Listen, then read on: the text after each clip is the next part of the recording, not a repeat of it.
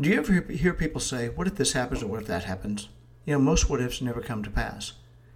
Needless worries over potential outcomes are just that they're needless. You can do what if anything to death. Change your what ifs to so what's. Watch how your stress level goes down, and that is something to consider.